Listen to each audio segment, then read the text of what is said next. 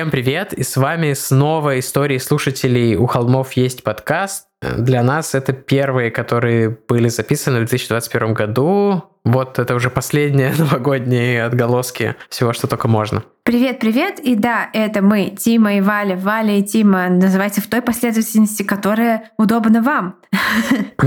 Мы очень гибкие в этом плане, и мы принесли вам очередную порцию ваших историй, которые отобрала для нас, для чтения наша прекрасная Настя. Спасибо большое, Настя. Это сразу же к тому, что мы не отвечаем ни за что.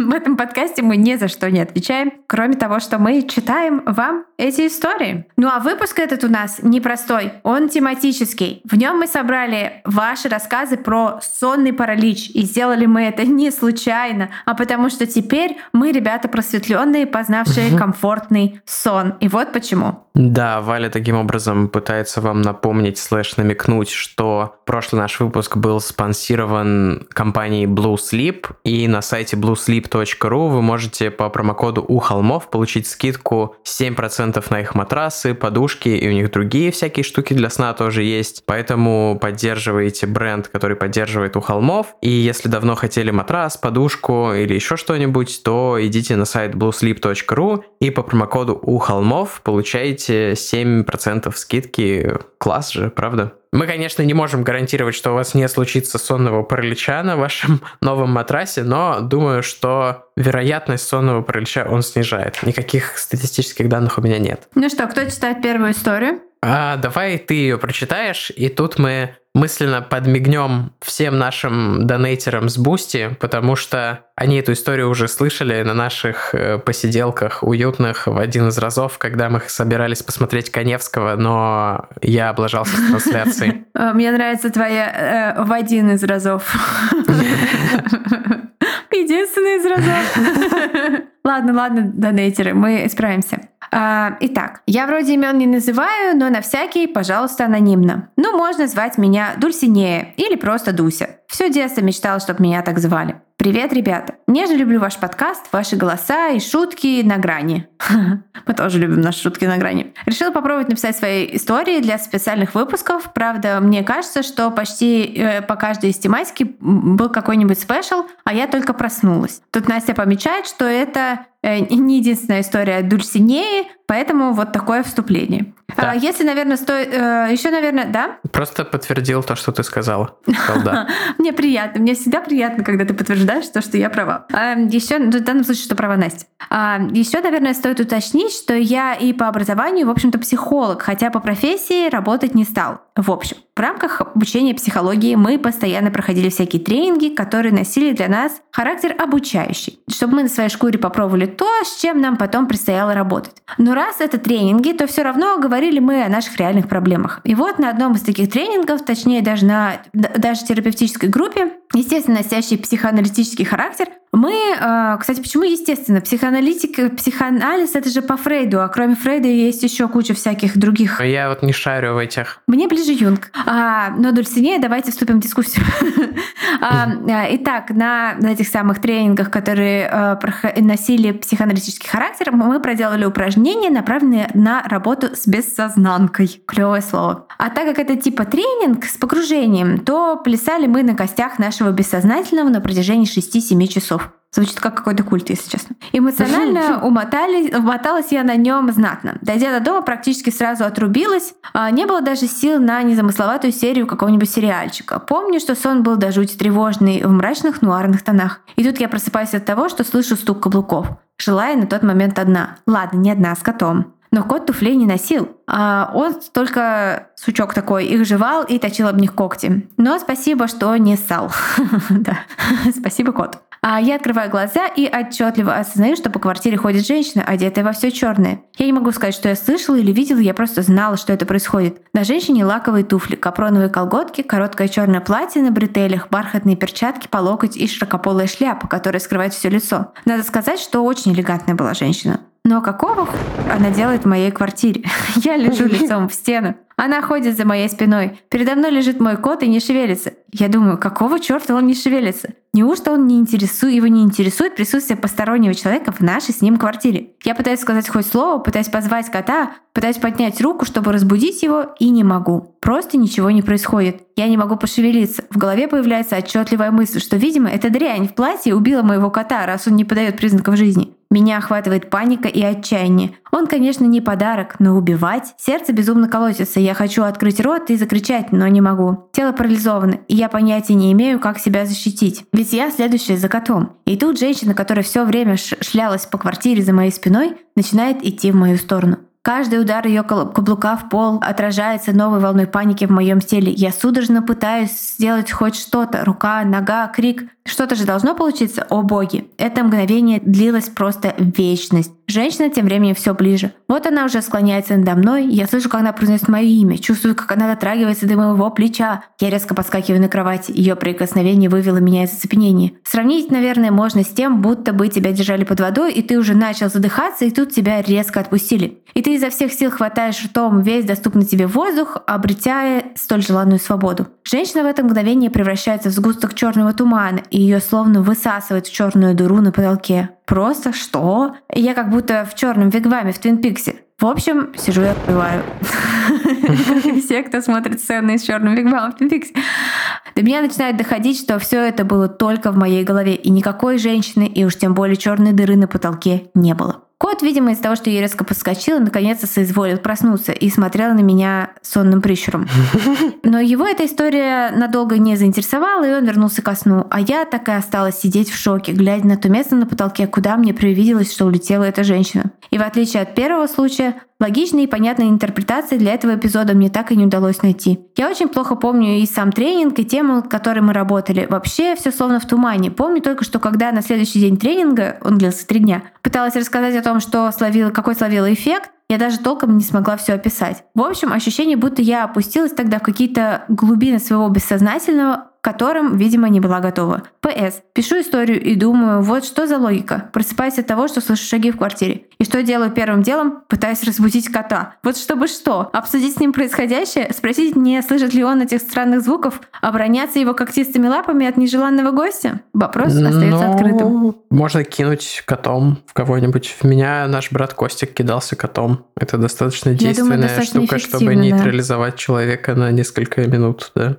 Клевая история, на самом деле, очень интересно рассказана. Мне кажется, все-таки мы другую историю Дульсинея когда-то читали, а вот именно эту я, честно говоря, не припомню. Но, тем не менее, спасибо большое, офигенная история. Вторая история, я уж не знаю, это Настя придумала название или это тема письма, но называется она «Сонный паралич православного бати».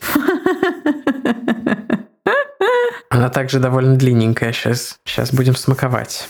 А, надеюсь. Привет. Я не уверена, что правильно написала почту, так что если не прочитаете, буду грешить на себя, а не обижаться на вас. Хороший подход, призываем всех так считать.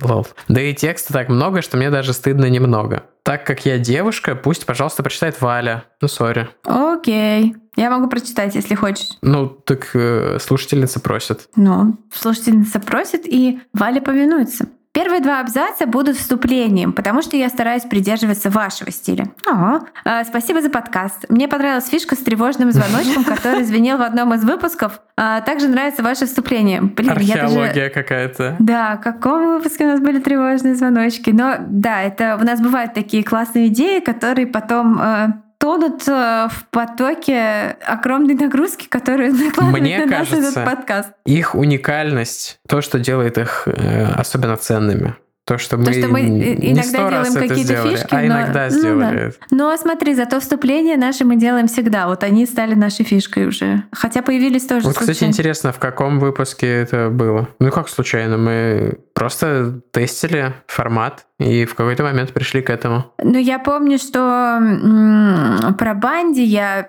писала вступление. Да, наверное, на банде это началось. Да, мне кажется, что вот я писала про, про этот э, Я помню, дискотеку что во Флориде. Трейлер, э, тизер, в смысле, ты трейлер, лол. Тизер, конечно, для Heaven's Gate написал я, и Heaven's Gate тоже достаточно ранний выпуск, типа десятый. Так что вот к десятому выпуску у нас или, уже мне был. кажется, какой-нибудь типа пятый, нет? Не-не, пятый это импортозамещение первое. А, ты сейчас смотришь список выпусков, поэтому точно знаешь? Нет, я просто недавно, А, ну, я А. достаточно часто там что-то перевыгружаю, куда-то там архивирую, поэтому... Итак, я продолжаю. Вообще, я согласна слушать вашу болтовню и без маньяков. Мне нравится слово «неподалеку». О, спасибо. Имя Котка вообще сразило меня на повал. Но это спасибо э, нашему другу белорусу, который так говорит. Я не уверена, что все белорусы так говорят, но вот мой друг Саша так говорит. Он не слушает этот подкаст, если что. А я сначала не понимала, что это, и вдруг э, и думала, что это какой-то мя- мягкосердечный Михаил. Возможно, третий брат Вали. Имя которого используют в качестве похвалы, потому что он очень хороший человек. Ого. Прикольно. Хотелось бы услышать голос Костика в одном из спецвыпусков. Костик — фигура легендарная, по-своему уже культовая в наших узких кругах. Блин, Костика надо, надо. У нас есть такие планы, ребята. У нас есть они, ждите. Мы В этом году. вернемся к вам. В этом году, да. Скажем с уверенностью. Итак, я же обещала православного батю и его сонный паралич. Погнали. В молодости мой папа очень сильно ударился в религию. Сейчас он стал более ироничным и рассудительным, но тогда Иисус так и пер отовсюду, и спасения не было. Лол, спасения от Спасителя. Не наша шутка, шутка нашего слушателя. Уважаемый майор, А, имейл скинем. Я подверглась... Э, Да, Тимин ФСБшник. Он, он твой православный твой ФСБшник? О-о. Нет, ну оскорбление, все такое. А, Я подверглась жестокой обработке с папиной стороны и уже в дошкольном возрасте обожала истории про сатану. Привет, сестра. Бабушка была в бешенстве, а мама просто иногда предлагала мне прочитать Маршака вместо жития святых. Это просто наша семья. Папа с мамой разошлись, когда мне было 9 лет. Папа очень тяжело переживал развод. Осунулся, ему стали сниться кошмары. Часто он мне в красках рассказывал свои ночные видения, природа которых была в кавычках бесовская или бесовская. Э, Я стала бояться темноты. Меня убедили, что злые силы наблюдают за мной, и если Бог им попустит, могут устроить адский ночной цирк. Разумеется, чтобы оградить меня от поползновений, нужно было ходить в храм на исповедь и причащаться. Но папа все это делал, и ему не помогало. Господь испытывал его, как он себе это объяснял. Однажды он повесил лампаду на стене моей комнаты. Реально, храмовую лампаду купил и повесил в комнате, представляете? Атеистическая бабушка бушевала, как вынутая из горшка мандрагора. Мне пришлось держать удар одной, так как папа жил уже не с нами и приходил два раза в неделю. Над лампадой он повесил несколько икон, объяснил, как ее зажигать и что она защищает от кошмаров. На прогулке в тот день рассказал мне о своем сонном параличе. Но это я сейчас понимаю, что о параличе. А тогда, в 9 лет, я услышала от самого авторитетного человека в моей жизни о том, как к нему пришел настоящий бес. Он тогда ночевал в своей мастерской, большом помещении с мансардными окнами и скрипучими деревянными полами, огромными высоченными потолками, как э, в производственном помещении. Прикольный папа, художник, видимо. К мастерской вел узкий, длинный и жутко темный коридор, всегда наполненный каким-то хламом соседа, непонятными шорохами и шипением старых труб. Там даже днем ничего не было видно, а от двери мастерской ко входной двери приходилось идти на свой страх и риск. В день бесовского явления папа спал на диване в этом жутковатом месте. Он проснулся от звуков и хлопков, которые издавал сосед, когда приходил в свою соседнюю мастерскую. Скрипели половицы, щелкал выключатель, хлопала дверь. Сосед всё- словно все это время что-то забывал и никак не мог уйти домой. Но потом папа сообразил, что посреди ночи сосед бы не явился, а значит, это что-то другое. Он открыл глаза и прислушался. И звуки в коридоре тут же исчезли. А затем он услышал, как скрипят половицы по направлению к его двери, Вале и Тима. Вот как вы думаете, какого черта об этом надо было рассказывать девятилетней девочке? Эм, скажу от себя, родители вообще не фильтруют. Ну, может, он хотел поделиться. Вы же рассказываете, что у вас были достаточно доверительные отношения, и, может, ему было не с кем еще поделиться. Ну это же страшно. Когда я был Пугает. маленький, наша бабушка рассказывала мне, как мучают грешников за какие грехи в подробностях. Я ложился спать, она пришла такая, ща, на пять минут расскажу. И где-то час рассказывала мне, что за ложь подвешивают за языки, за что-то еще жарят пятки и все такое. Ну, мое самое клевое воспоминание это когда меня в шестилетнем возрасте в компании беременной метод месяца так на восьмом родительской подруги повели в видеосалон где-то в дебрях э, Петербурга 90-х смотреть э, фильм «Чужие». А, где как бы показывают, как из животов вырываются марвуши и кушают остальных. Поэтому для меня вот это был просто такое дикая травма. Я недавно пересматривала со своим мужем этот фильм, и я ему говорила, как, почему в шестилетнего ребенка вы привели туда, и во время этого кинопросмотра женщина беременная рядом говорила, ой, у меня ребеночек толкается, хочешь потрогать? И я такая, ой, блин.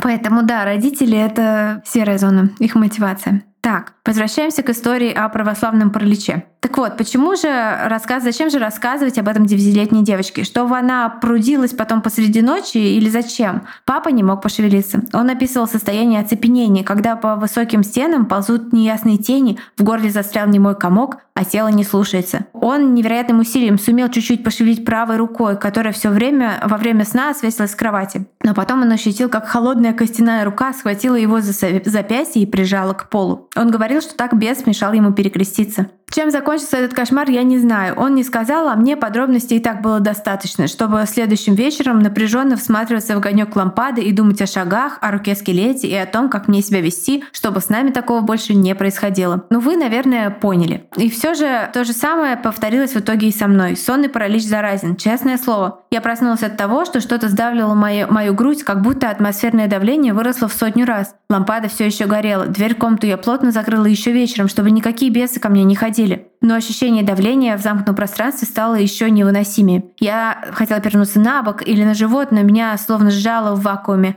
а тело я не чувствовала. Ну все, думаю, бес пришел. Я старалась не концентрироваться на звуках, чтобы не слышать шагов, и слышала только шум крови в моих ушах. Я бешено пялилась на лампадку, но, очевидно, бесу было плевать на наличие на ней креста и иконы над ней. Игра света и теней и форм стала плясать, как в калейдоскопе, меняться фантасмагорическим образом. Лик Богородицы вытянулся, напоминая картину Мунка Крик, и как-то странно поплыл. Ее плечи расширились, а тень от ее фигуры отбросил огонь, словно она была материальна и могла загораживать свет. Пространство разбилось на осколки. Я видела кучу дробных э, фрагментов моей комнаты, как во сне. Состояние не кричать, не креститься, прямо как папа рассказывал. Я начала терять сознание от ужаса. Какое-то время я провела в оцепенении и ожидании самого страшного. Наконец, дверь в мою комнату резко распахнулась и ударила стену. Что-то пронеслось около кровати. Это было что-то очень крупное и жирное. Это Марф. Оно заскочило мне на кровать, ударив всеми четырьмя лапами, мне пожалуйста, точно Марф, как меня будет. Так от ночного кошмара меня спасла кошка моей бабушки. Я уверена, она без задней мысли, она часто меня так будила. Комната медленно собралась из фрагментов в единую картинку, пока кошка утаптывала себе место лапами но мне было не до нее. Я на подкашивающихся ногах поползла в комнату мамы, на Богородицу жаловаться. Споры по поводу уместности лампадки в детской поднялись с новой силой на следующий день. Папа повел меня в храм, так как моя непереносимость к объектам культа показалась ему тревожной. Бабушкина кошка обладала невероятной способностью откладывать, а, а, от, открывать вот закрытые двери. Извините. Особенно хорошо у нее это получалось ночью во время тыгдыков, когда она носилась по всей квартире, ломая предметы. Чтобы открыть запертую дверь, э, запертую плотно дверь, она разгонялась и, тормозя на когтях, выбивала ее своей задницей. Папа ее не очень любил, они постоянно ссорились, и крутиться на когтях научил ее он, когда в отместку за царапины от когтей раскрутил ее на мокром полу. Ой. А мастерская у него и сейчас та же самая. Он теперь живет далеко, а мне нужно будет в скором времени прийти туда одной, чтобы забрать одну мою вещь пройти по, пройти по все такому же длинному темному коридору без окон и света. Вот так вот. Может, ну ее к черту, куплю тебе новую. Ну, смотря что за вещь, конечно. Впечатляюще. Ну, я в каком-то из вещь, прошлых наверное. выпусков, я не помню, я рассказывал э, про мой сонный паралич или нет. Мне кажется, рассказывал. Но это прям супер неприятная штука, согласен. История номер три, которую, наверное, прочитаю я уже, эм, называется «Сонный паралич», наверное. Привет, Валя, Тима и Настя. Каждую сраную ночь я ложусь спать, зная, что так или иначе опять будет сонный паралич. Ну, Сочувствуем. Иногда они бывают страшными, иногда не очень, когда я осознаю, что это паралич. Э, но была пара параличей или кошмаров, так и не поняла, которые порушили мне все попытки наладить режим. Первый был лет 8 назад. Я легла спать, долго ворочалась, не могла уснуть. И вроде начала проваливаться в сон, как вдруг поняла, что под одеялом кто-то или что-то есть. Это выглядело Ой. так, как будто сверху на мне лежит какой-то карлик. Опять же, Марв.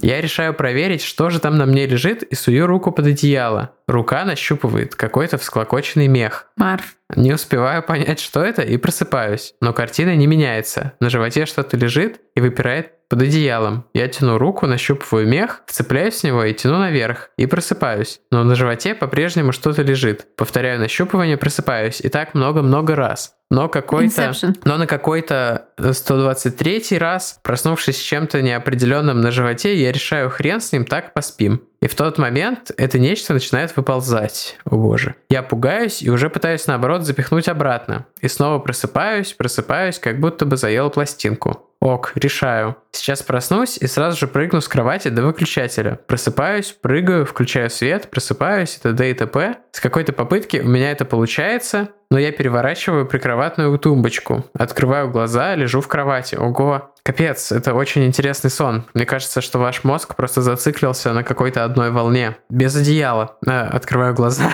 лежу в кровати, без одеяла. Проснулась по-настоящему. Все хорошо, никого нет, за окном уже утро и поют птички. Прикроватная тумба перевернута. Второй случился совсем недавно. Э, я не понял. В смысле, что Второй в тот раз... случай паралича. А, то есть все-таки вы, видимо, лунатили и перевернули тумбочку или что-то, что-то тут. Этой детали как-то уделено подозрительно мало э, внимания. Второй случился совсем недавно. В прошлом году ушел из жизни самый дорогой человек папа. Э, сочувствуем очень. Он был моим основным мотиватором, и я старался максимально, старалась, извините, максимально ни в чем его не разочаровывать. И до сих пор очень расстраиваюсь от того, что хоть и часто вижу его во снах, но в этих снах он только молчит и никогда ничего не говорит. Итак, Посреди ночи просыпаюсь от жажды. За окном темно, но я живу возле дороги, и в окно светят фонари. Иду из спальни на кухню за водой, где-то на полпути Слышу белый шум, который постепенно нарастает. Наверное, это часы. У меня часы-будильник со встроенным радио. Оборачиваюсь на них, и да, звук исходит от часов. Но он уже такой невыносимо громкий, что я чувствую, как вибрируют в ушах перепонки. Закрываю уши руками, и внезапно шум становится тише, на секунду. В следующий момент часы начинают орать на меня матом о том, какое разочарование, какое ничтожество, что лужа с глистами и то имеет больше ценности, чем я, и с каждым словом все громче и громче. Я понимаю, что это папин голос. Кричу ему «Папа, папа, это ты?» «Я скучаю, папа, за что?» «Я же люблю тебя». Тишина. И снова громко из часов. «Это я, но ты такая мразь». И снова белый шум. В следующий момент часы говорят мне папиным голосом. Кстати, сейчас 3.24 утра, и тебе вообще никто не поможет. Я просыпаюсь по-настоящему, бегу в зал и вижу на этих самых часах 3.24. Папа при жизни ни единого раза не сказал мне грубого слова. Весь остаток ночи я провела переписываясь с подругой, потому что боялась не отличить сон от реальности. Спасибо большое за ваш подкаст. Я фанат с первого прослушивания. Очень рада, что вы так стабильно выпускаете свежатинку. Какая-то жесткая история. Ух, жесткая, ух, страшно. Я прям боюсь, мы записываем сейчас поздно вечером, и я очень боюсь, что после истории про сонный паралич со мной случится сонный паралич. Никогда до этого не сталкивалась с ним. А вот насчет того, что вам приснилось то время, которое оказалось на самом деле, мне кажется, что это может сработать в обратную сторону. И когда ты просыпаешься, ты сон же уже деформируется, ты же его не можешь... То есть ты когда его вспоминаешь, он уже меняется. Мне кажется, это у вас произошла такая обратная связь, что вы посмотрели на часы, и вам показалось, казалось, что вам и приснилось это время тоже. Все равно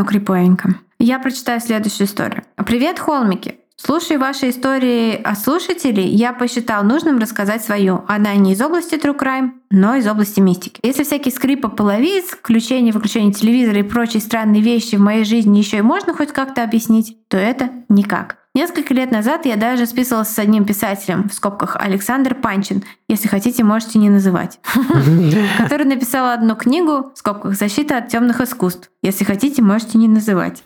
У нас в офисе стояла эта книжка, по-моему, кстати, когда у нас был офис. А, про то, как он простыми словами объясняет про сонный паралич, разоблачение экстрасенсов, в общем, развивает мифы о существовании всего мистического. Эдакий Масленников. Почему мы не называть? Мы вообще всячески за книги в этом подкасте, за литературу, и кроме Микки Нокса проклятого, всех остальных мы очень любим. А, в общем, на мое удивление, он мне ответил, и переписывались мы с ним долго. Но объяснить он то, что со мной произошло, не смог. Давайте ближе к истории. Лето, 2009 год. Пам-пам-пам. Я, 16-летний парень, лежа в своей комнате, переписываюсь в Аське. В скобках холдовая Аська — это просто лучший мессенджер, особенно со смайликами, особенно со смайликом, бьющейся головой об стену, которого сейчас очень не хватает. А Я недавно часах... в Телеграме нашел стикер-пак с анимированными стикерами из Аськи. Все. Класс. Конец сообщения. А, на часах около двух часов ночи. Слева от моего дивана на расстоянии вытянутой руки стояла тумбочка, на которой стояла гитара. И вот, пока я мило переписывался с подругой, она вдруг ни с того ни с сего сыграла. Как будто кто-то пальцем провел от верхней струны на нижнюю. Я резко повернул голову, но от яркого экрана телефона мои глаза, не привыкшие к темноте, не разглядели ничего, кроме тьмы. Ну и ладно, подумал я, кот, наверное, задел.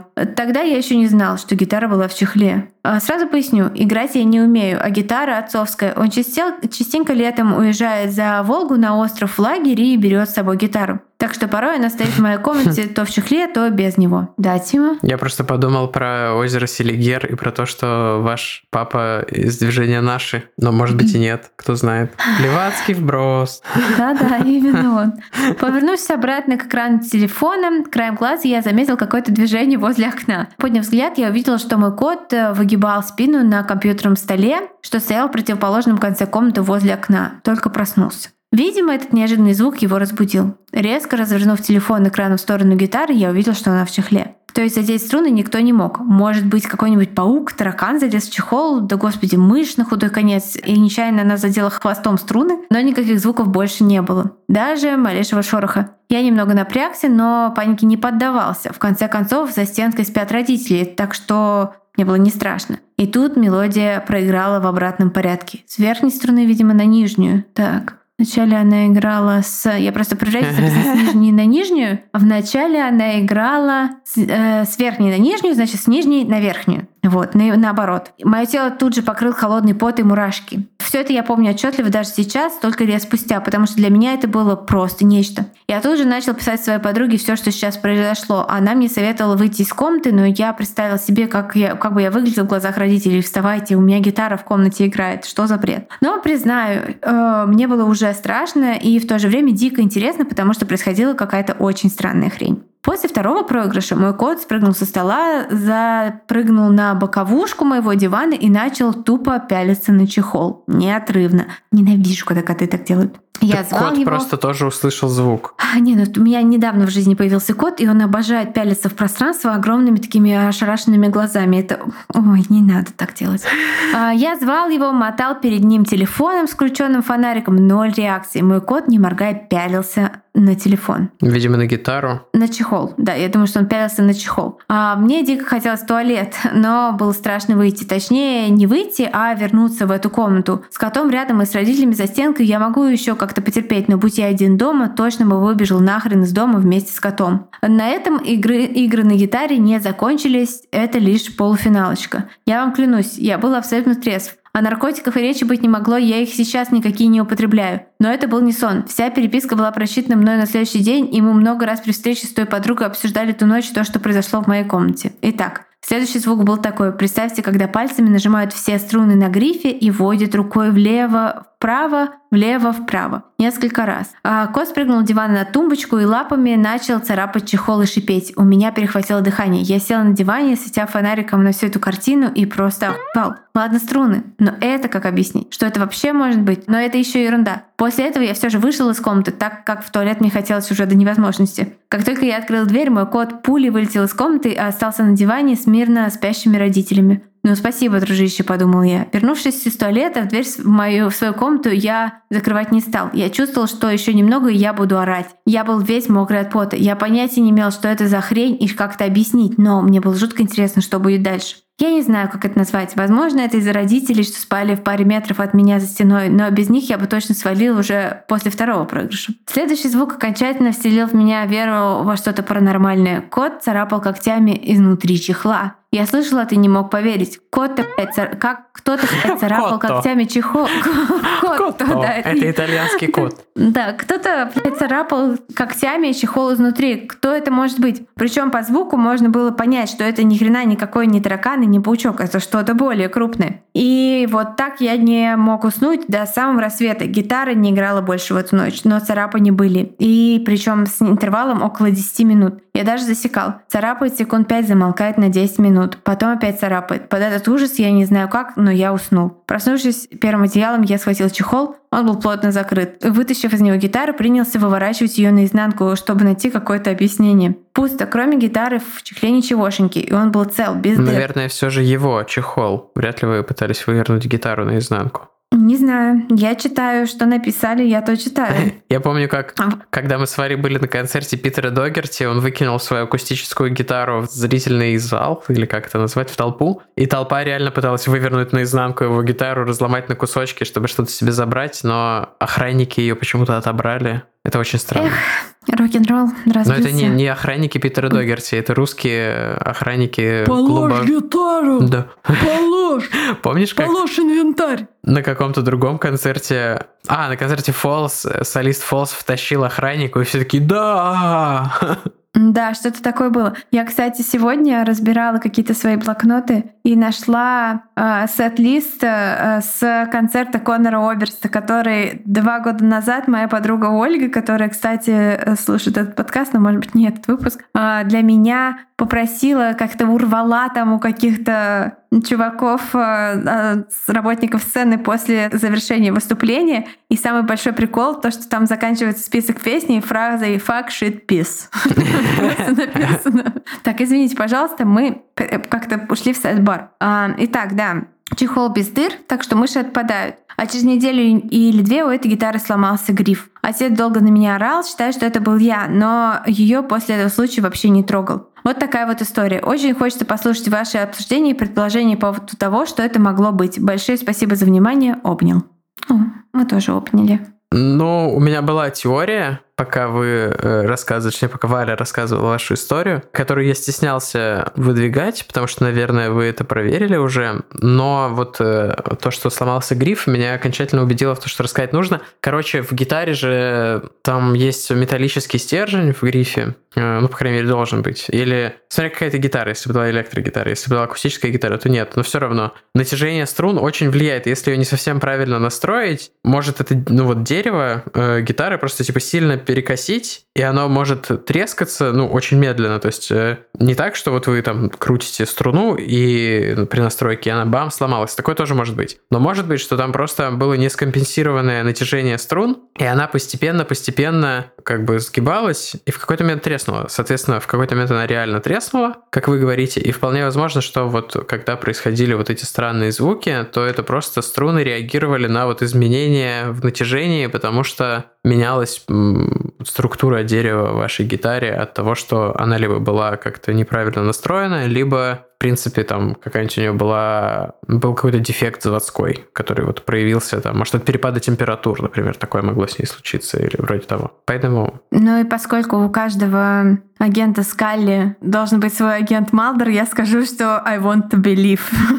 Я думаю, что это была какая-то гребаная мистика, потому что я реально, я хочу верить в то, Ну, на что сонный паралич не очень похоже. этот мир не то, чем кажется. Точнее, больше то, чем больше, чем то, что мы видим. Я в детстве, в подростковом возрасте, мои друзья наркоманы, как я это понимаю, уже много лет спустя, они Окей. меня учили, что реальность субъективна, и что ты вот поворачиваешься спиной, и сзади тебя такое а, просто стена серого нечто. Валя мне И эту херню рассказывала все детство. И я помню, что на меня это произвело такое неизгладимое впечатление. Я так, ну, я не боялась этого, но я как так, я, это, они говорили постоянно, типа, жизнь это, больше, чем то, что ты там... Короче, были клевые ребята, одного из них звали Вольфрам. Никогда не забуду. Вольфрам.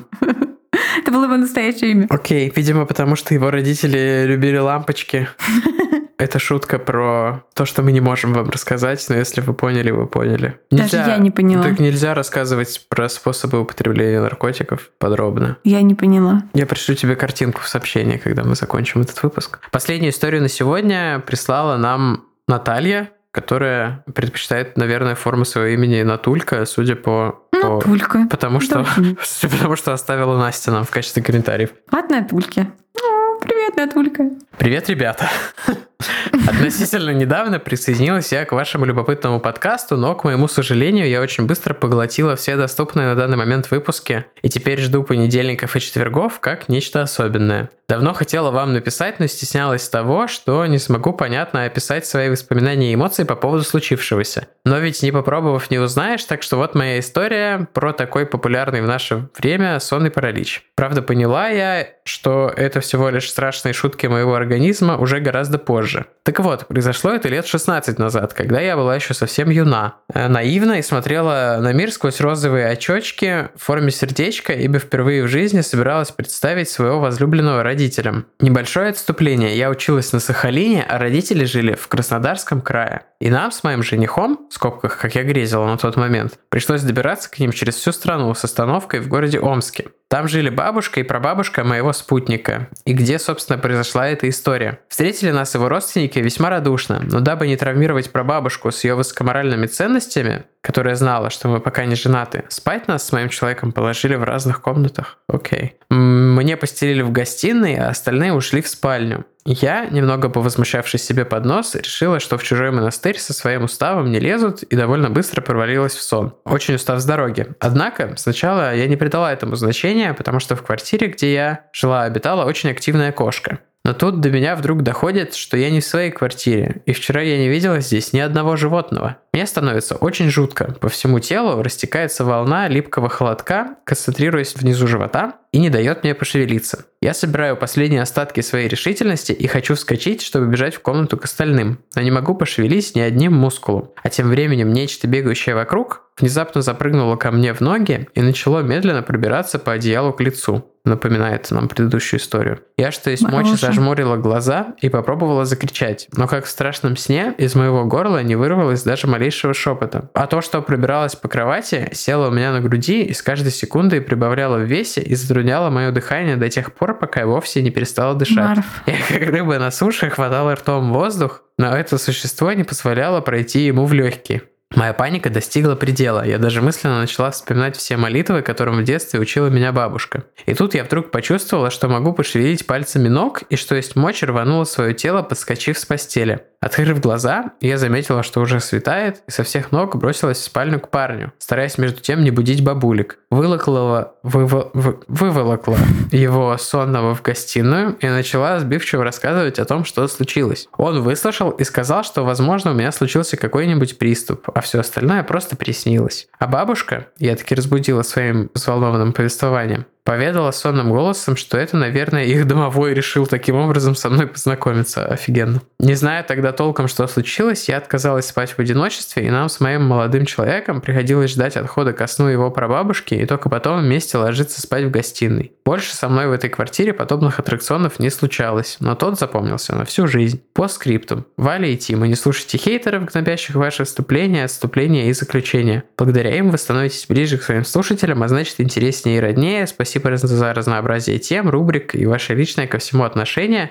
На этом пока все. До новых приятных встреч в эфире. Спасибо. Спасибо большое, мы очень ценим это. Мы тоже считаем, что наше вступление, отступление, заключение — это наша сила. Спасибо. А, Мне кажется, что по поводу сонного паралича, что, возможно, в половине случаев, когда я думаю, что это Марф опять залез, и опять меня не могу спать, и опять на меня залезает какая-то черная масса и душит меня, что в половине случаев это сонный паралич, поэтому что он у меня бывает через день. Я думаю, что в половине случаев, точнее, в трети случаев это Бланка, в трети случаев это Марф, а в трети случаев это сонный паралич. Бланочка очень комфортно спит. Она сворачивается в такой маленький кренделек, маленький теплый Да кренделек. Она вообще не шевелится в течение ночи. А, брала ее в кровать. У меня в Тиндере есть фотка с Бланочкой. Брала ее в кровать, значит. Она сама приходила. Она еще лижет мне голову. Она тоже тебе лижет голову? Нет, она вообще меня не... Она, наверное, думает, что я ее щенок. Да, я думаю, что она думает, что ты ее щенок. О, это очень мило. Это супер мило. Вот такой у нас получился выпуск. И записав его, наверное, я пойду уже скоро спать э, на своей прекрасной подушке. Чего я вам желаю, ребята. Комфортный сон — это основа всего, ребята. Давайте скажем «нет» параличу. И скажем Да, да, и скажем да промокода у холмов на 7% на сайте bluesleep.ru. Да, ребята, поддержите а, людей, которые поддерживают нас. Если вам нужны подушки, матрасы и всякие прочие аксессуары, то вам туда. Спасибо большое. Большое спасибо и до новых встреч в этот четверг, когда выйдет вторая часть про Зодиака. Ну и потом в остальных выпусках тоже. Пока. Пока!